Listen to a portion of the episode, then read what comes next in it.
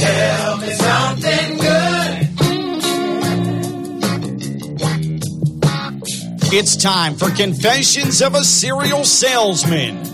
Author, expert sales trainer, and serial entrepreneur Steve Nudelberg wants to help you change your life and your business using his 27 rules for influencers and leaders. Tell me something good. This is the Confessions of a Serial Salesman podcast with Steve Nudelberg.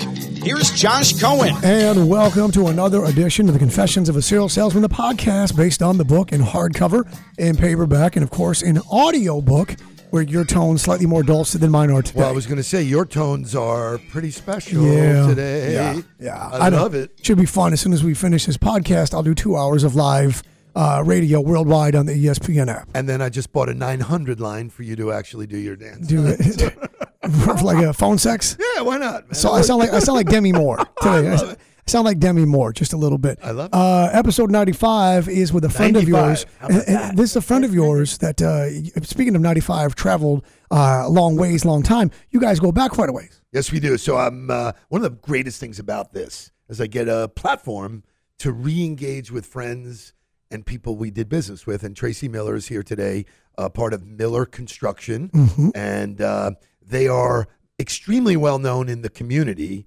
because of who they are, how they operate. They've been doing it for 47 years. in March. 47 years. And I'm so thrilled you're here. Let's get started. Let's have some fun. Senior Vice President, Business Development, shareholder, Miller Construction, Tracy Shareholder. Miller. Welcome. Thank you. Glad to be here. There's a lot going on there. You brought chocolate today too, by the way. I did. I always come bearing gifts. Yeah, well, that's Although usually She's it's alcohol. sweet. She's sweet. She's sweet. Okay. So why don't we get started, Steve, with where we got started? How did you guys get to Um, know well, one another? jump in. You know, just sort of tell them how we met and what we did. How'd you meet? We're just starting to talk about it. I think we knew so many mutual people is how it started. Um, Rich Rogers, we started playing golf together. That's correct. Six with degrees. Six degrees. But it was maybe even back when you were when cell phones. I mean, how long ago was that? 30 years. Right? And then we did the big we did the big think with on the ball marketing at Miller Construction, and that had to be 15 years ago or so. Nuts. And um, you And know, they still have the touch the tagline that we created the power of a tagline. It's Miller Construction, and the fundamental nature of how you operate is all about relationships. You are the most relationship driven group of people I think I've ever worked with. Mm-hmm. It kept coming up. And so their tagline is relationships that build ah, because they are in the building space. correct. And their whole value prop was that once we do stuff with you, you're part of the family. right. And I've never seen anything more true in my life. So Well, it's true. I think our, you know our founders are Tom and Harley Miller. Uh, my dad, my uncle, my dad's Tom, and our first clients were their friends, people they had met on the tennis court, the golf course, people Harley boated with. So uh, that's the truth. They did business with people who trusted them, and that's really that's how we grew. They and so your endeavor into developing business for them is really the same methodology. I mean, from a strategic standpoint, that's what you do. I don't know any different. Right. I mean, that's the truth. I spend my days meeting people, figuring out how I can help them personally, how Miller Construction can help them, and you know, business comes from that. I mean, one of the rules we talk about extensively is give to get. And that's mm-hmm. not only philanthropic, although that is a major part of you're involved in more things than anybody I know.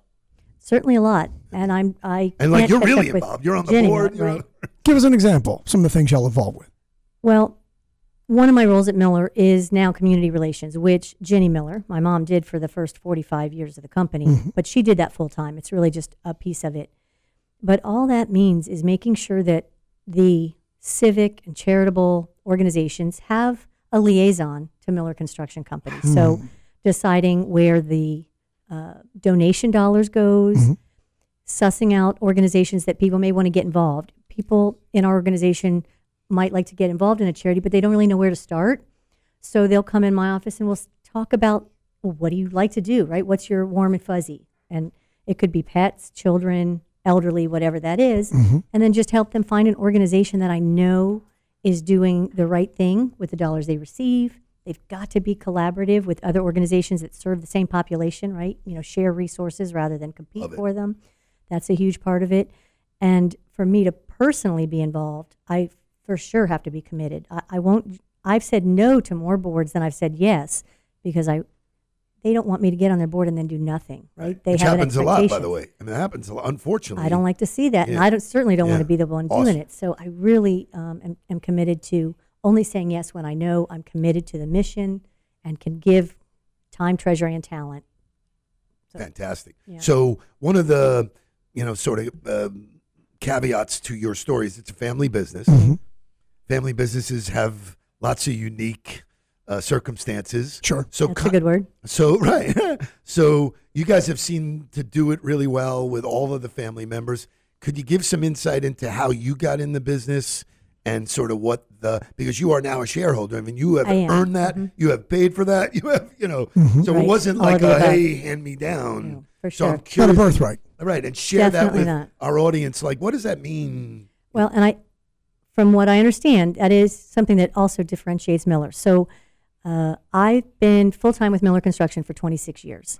I got divorced. My children were two and three years old, and I needed a job. I was trying to be a stay at home mom. And the, a woman who had been there for 20 years, their office manager was retiring. Now, back then, we didn't have computers, we didn't have cell phones, so office manager pretty much did everything. I had to go apply to the CFO. I got the job, and I've done In your family business. in the family Wow, business. love I had to, for sure. Love it. Um, and I think the favor, so my two cousins, Harley's sons, they are, I think, 14 and 15 years younger than I am. So they haven't been there as long, but they also work there. They're project managers. And I think the favor that our fathers did for us was to make all three of us start from the, you know, proverbial bottom rung. um, we have to earn the respect of our peers. Uh, we never, we don't get paid any more than anybody else. We don't, you know, it's we are part of the team and we have to earn our way. So what you're talking about, They're actually, in some cases, because I've worked with you, harder on you than I you would so. normally be to I somebody hope so. else. Right. And I, you know, it did take a while. When I think about working in the, we, I worked for the CFO directly, and I was in accounts payable, and I really, nobody wanted to talk to me. I'm sure they thought I was, you know, in there A plant. a plant until I until I screwed up, right? But I screwed up. I screwed up an entire check run.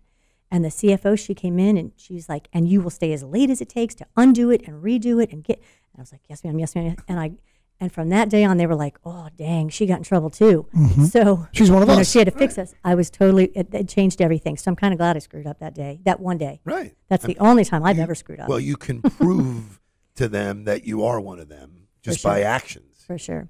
So, you know, 26 years later, I've done lots of different things. But as my kids got older, I started thinking, what am I going to do long term, um, more career like? And, and I went to Tom and Harley and I said, look, this is what I want to do. This is my skill set, fits this whole business development and community relations and all those things. And they said, well, let's let's do it. So that's what we've done. Um, and by expressing an interest in leadership and ownership, which they asked the entire team. So when I did buy in, when I was allowed to buy in, it was with nine other Miller team members um, who bought in at the same time. Which just the fact that they allowed that to happen Mm-hmm. is is a thing in and of itself. Well, what they were doing, you know, they'd been at that point, they'd been running a company for 36, 37 years. I mean, they're planning ahead. They don't want their succession plan to happen because of an emergency. So, I mean, they've put a lot of thought and brought in a great team of consultants and and just put it together. And we've even had a few iterations because from the start, we're like, well, that might not work like we thought it was going to, so let's make a change. Um, so it's very well planned out. I mean, we have a shareholder agreement. We're all making payments in, and um, so it's it's working for everybody now. For both Tom and Harley, as they look forward to retirement. Tom's semi-retired already now, but Harley, he's in there every day. He's our CEO and Wow.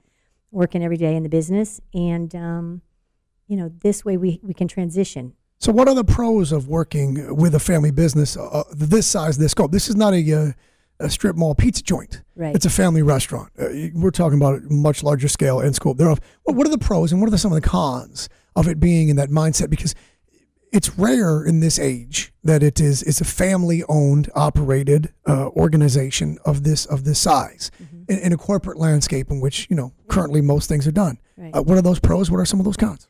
So the pros are you're always being dealt with honestly. Uh, I mean, that's that's really the backbone of the entire company.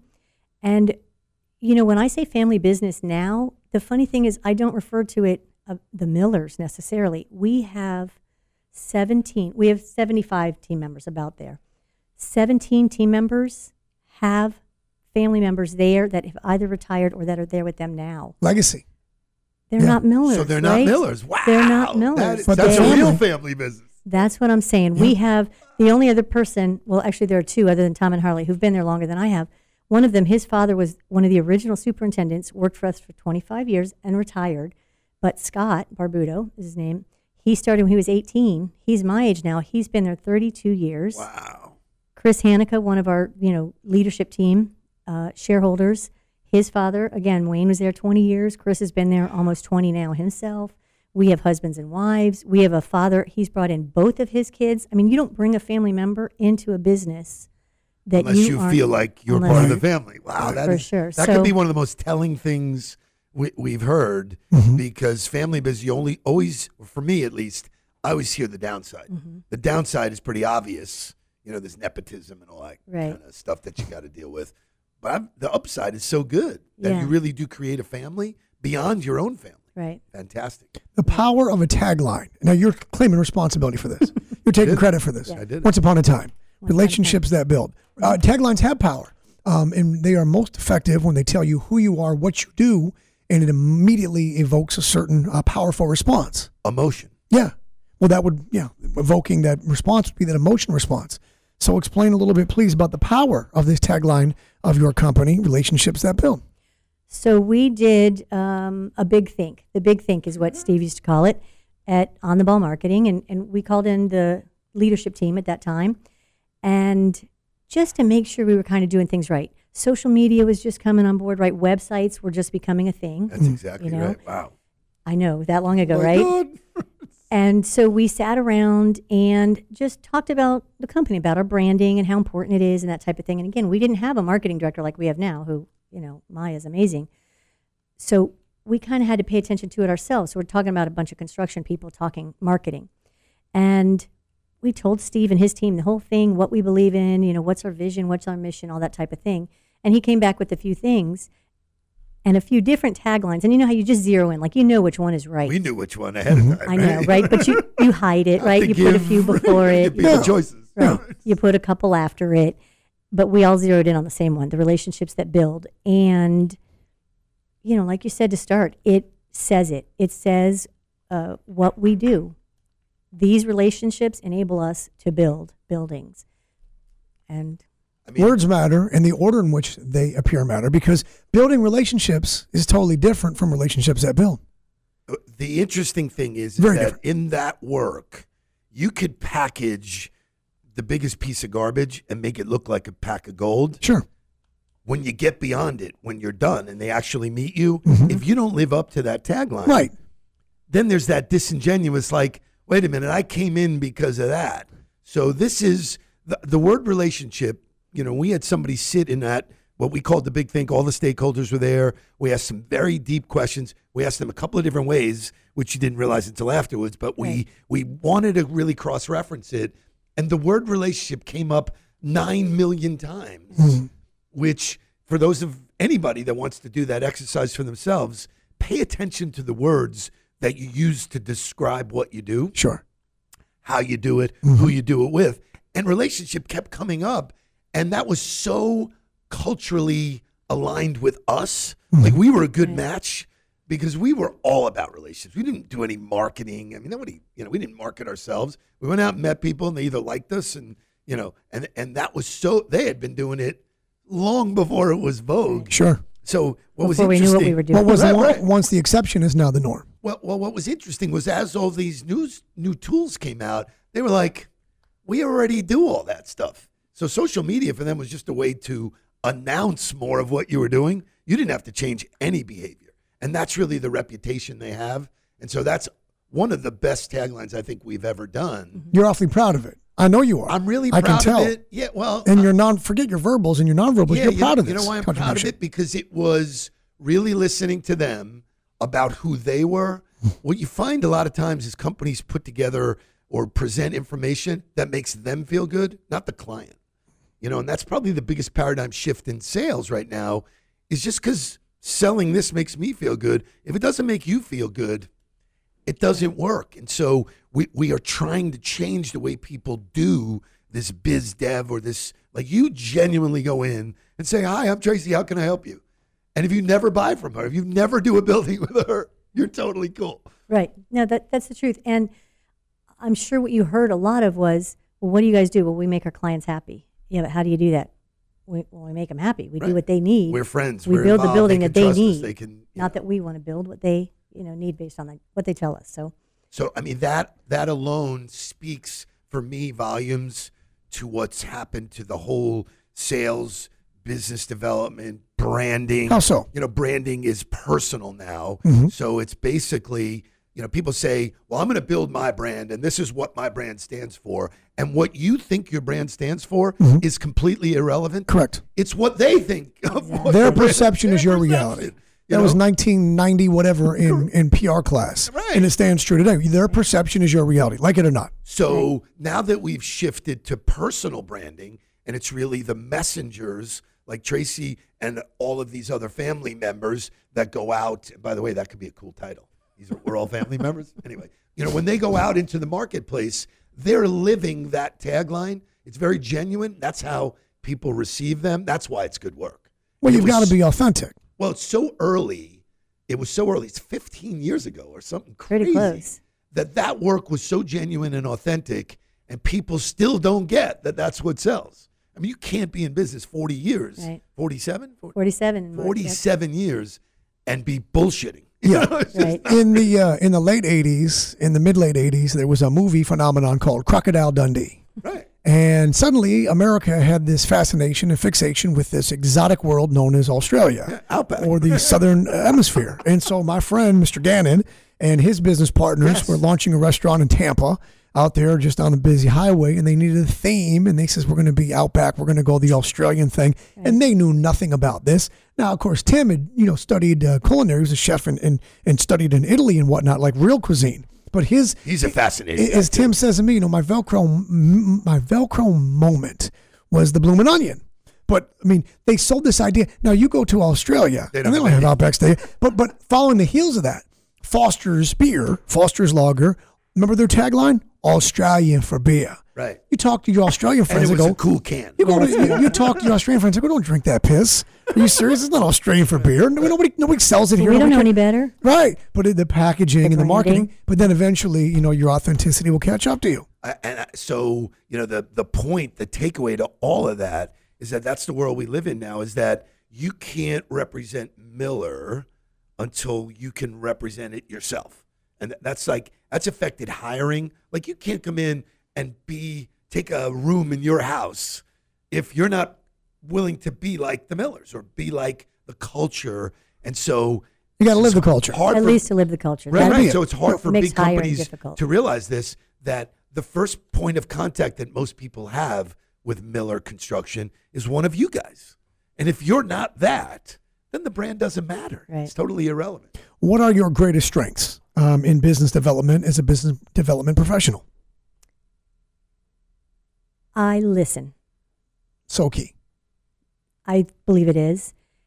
And it, it has to be intentional because we all like to talk about ourselves, and I'm certainly no exception because there's a lot of great stuff going on, right? But listening to people and remembering things, remembering small things that someone else may not think about. I love to send someone a note. I saw this and thought of you, or a gift. Um, Chocolate.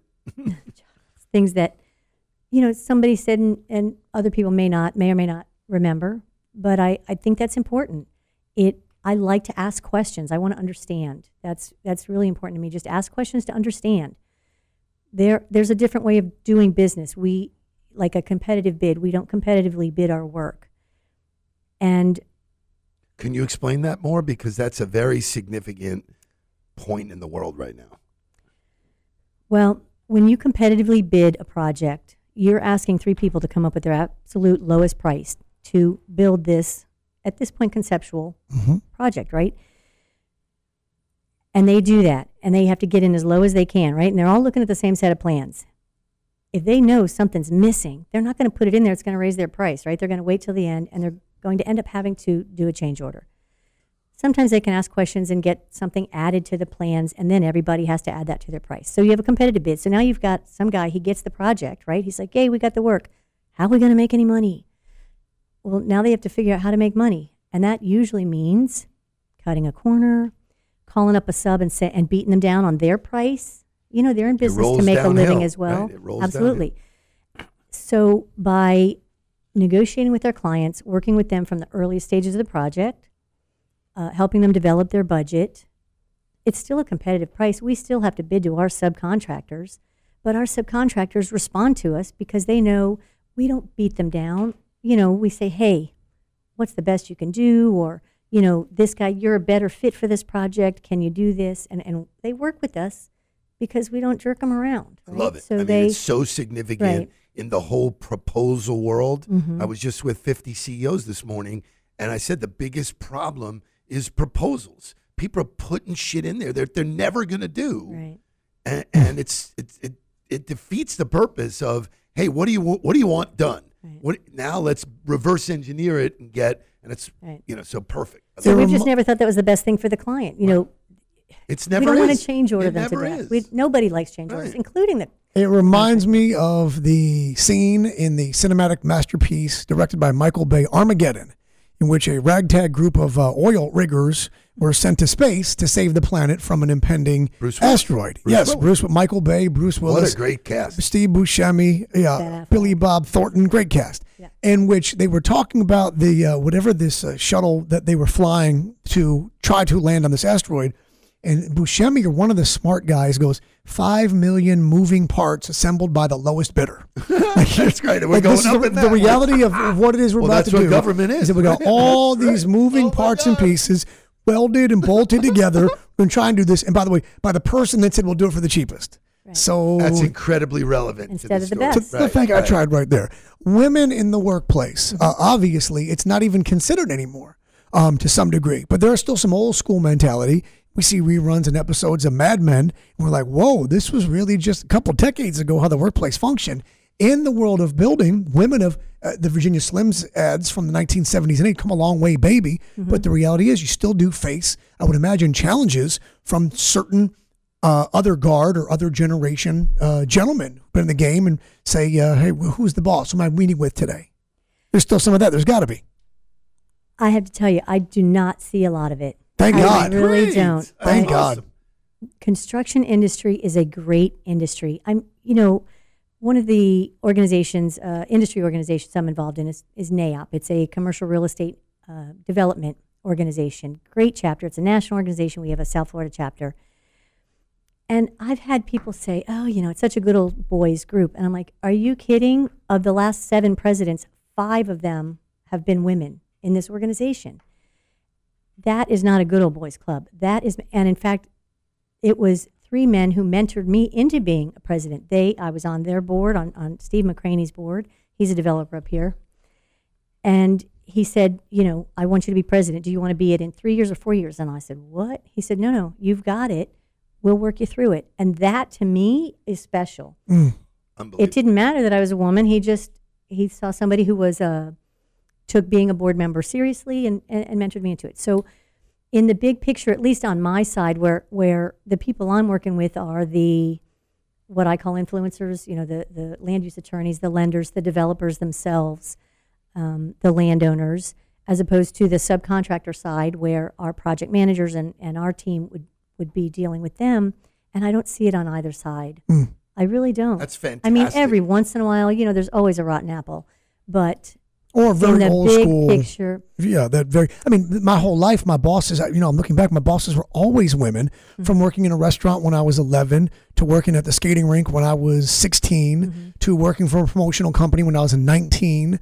My bosses, my boss here, eh, they've always been. So to me, it was never anything different. Right. But to watch episodes of Mad Men or to hear certain or gentlemen Cheers. and, Listen to how they talk to each other. I mean, it cracks me up. on that- Cheers. Yes, this is totally off Yeah. topic. Totally great. But I'm watching an episode, and the way the men talk to the women, like, you know, hey, babe, I, why Yeah. do you have a bra on under that T-shirt?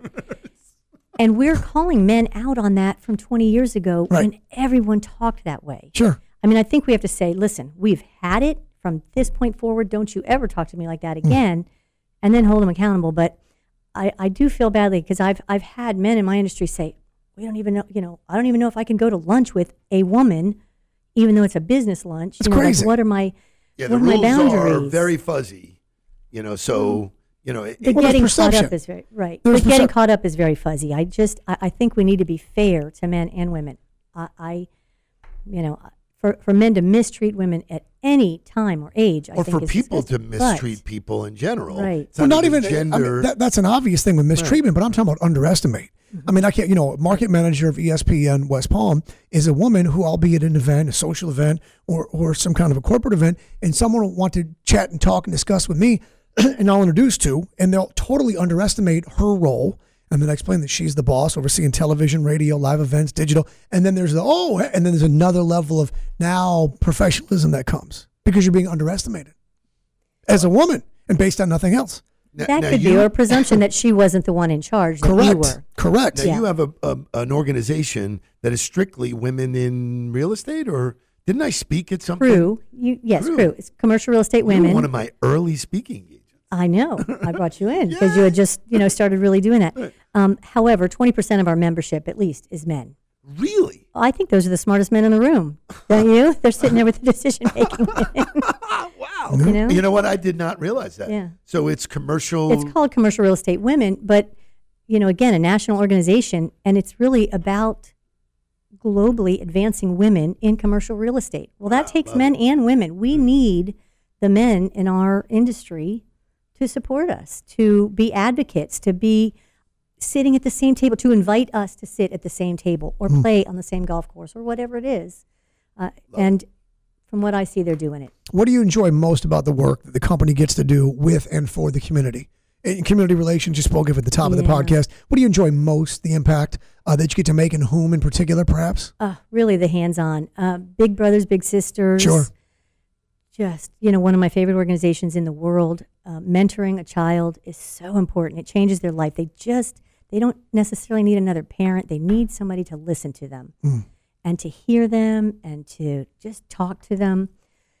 Uh, I've been they can on relate. board. They can relate They to can and with. relate to right. Someone who's who's not, uh, you know, like a discipline, but just to help them talk through things. And and I've been involved with them for probably 15 years. Eight years ago, my husband Troy, um, we'd been dating, and he and I'd been involved. He said, "Hey, do you think I'd make a good big brother?" I'm like, "You'd make an awesome big brother. Look what you've been through. You know, raised by a single mom, and um, I think you'd have so much to offer." So he did it on his own. Like I never said anything, and he did it on his own. And so he's had Javante in our lives. Javon, I call him my little brother. That's well. brother. Yeah. So we've we met Javante when he was ten. He's now eighteen, and his whole family is part of ours. I mean, we have we have a couple of traditions we've been doing every year, but it's just been an amazing experience. And you know, right now the other one I'm working with, yeah, it's awesome. Is uh, rebuilding together Broward, where we do free home repairs, safety home repairs for elderly, disabled, and uh, particularly veterans. and that's what you just got honored for? Yes. Yes. Very nice. I was out of town and unable to make it, Yeah. but I did want to give you a public congratulations. That was great. Because when an organization recognizes the work, so that's pretty awesome. I I appreciate that. It was an inaugural event, and it went Oh, is so well. oh, wow. We're going to do it every year, but it was called Black Dresses and Blueprints, and we honored Oh, Beth, I love that. Beth Azor, right? Uh, Beth Azor uh, is a developer and a, a retail. And she's got a big social media following. Oh, Yeah. she's great. yeah. She's got social media Yeah, down. Yes. And uh, Debbie Danto, she and her husband own Danto Oh, I know the Builders. so the Dantos. three of us, Yeah, yeah, right? very nice. awesome. Uh, and then a young lady, my gosh, who's a senior at St. Thomas, who took a group of 40 of her student friends down to the Dominican Republic and built two houses. And she was the fourth of us to be introduced. Wow. Uh, she stole the show. Miss Wow. Torti. Torti is her last name. Stole the show. Amazing. So you know, I'm I'm particularly blown away by like people say, "Wow, you you've got it really going on. You're so successful." I never helped build a house for people in the Dominican. That feels Oh, I'm like telling you, that's this real young lady was legacy type stuff. Yeah. Wow. And that's a lasting legacy. that's it, man. It's, That's exactly stuff right. is fleeting. Tracy Miller, Senior Vice President, Business Development, shareholder, Miller Construction. Thank you for the time. Thank you. Thank you for the chocolate. And That's uh, it. Half an hour is it gone already? just like that. And maintain, please continue to build those relationships that build. Thank you. There it is indeed. Right there's your tagline. Thank you, Steve Wright. Stevie, as we wrap up number 95, why don't you tell everybody a little Chaka Khan, Chaka, Chaka, Chaka Khan, tell them a little something good. So uh, something good is that, uh, and I don't think it gets better than rekindling with uh, I don't want to say old friends because we're not old. We're just Long time. Lasting la- friends. lasting friends. Lasting friends. Um, but um, what's good? I'm going to Houston this week. I haven't been in Houston in a really long time, so I get to spread the gospel in Houston. I've got lots of friends there, and uh, it's re- that's the best part about my business. I get to share it all over the world, all over the place. Are you speaking or, or just socially and visiting and connecting and such? Both they go hand in hand. So, uh, um, and and I, uh, one quick final thing is, you know, people say, you know, where where do you go to be successful? Eat at the bar. On Valentine's Day, I ate at the bar with Michelle, and I have a new client coming from that. Look at So that. That's really Nice. good. Look at that. Um, that- You talk that's how. But I mean, that's you've always preached that. You know, Hey, she asked what I was drinking. Go we to got where the into a people are, conversation. and there it is. Oh, what do you do? Oh, I love your jacket. Oh, That's great. blah, blah, blah. I'm the head of this big franchise. I need help. Boom. for Steve Niddleberg, Josh Cohen saying thank you for listening. We'll catch you next time on the Confessions of a Serial Salesman, the podcast. So long, everybody.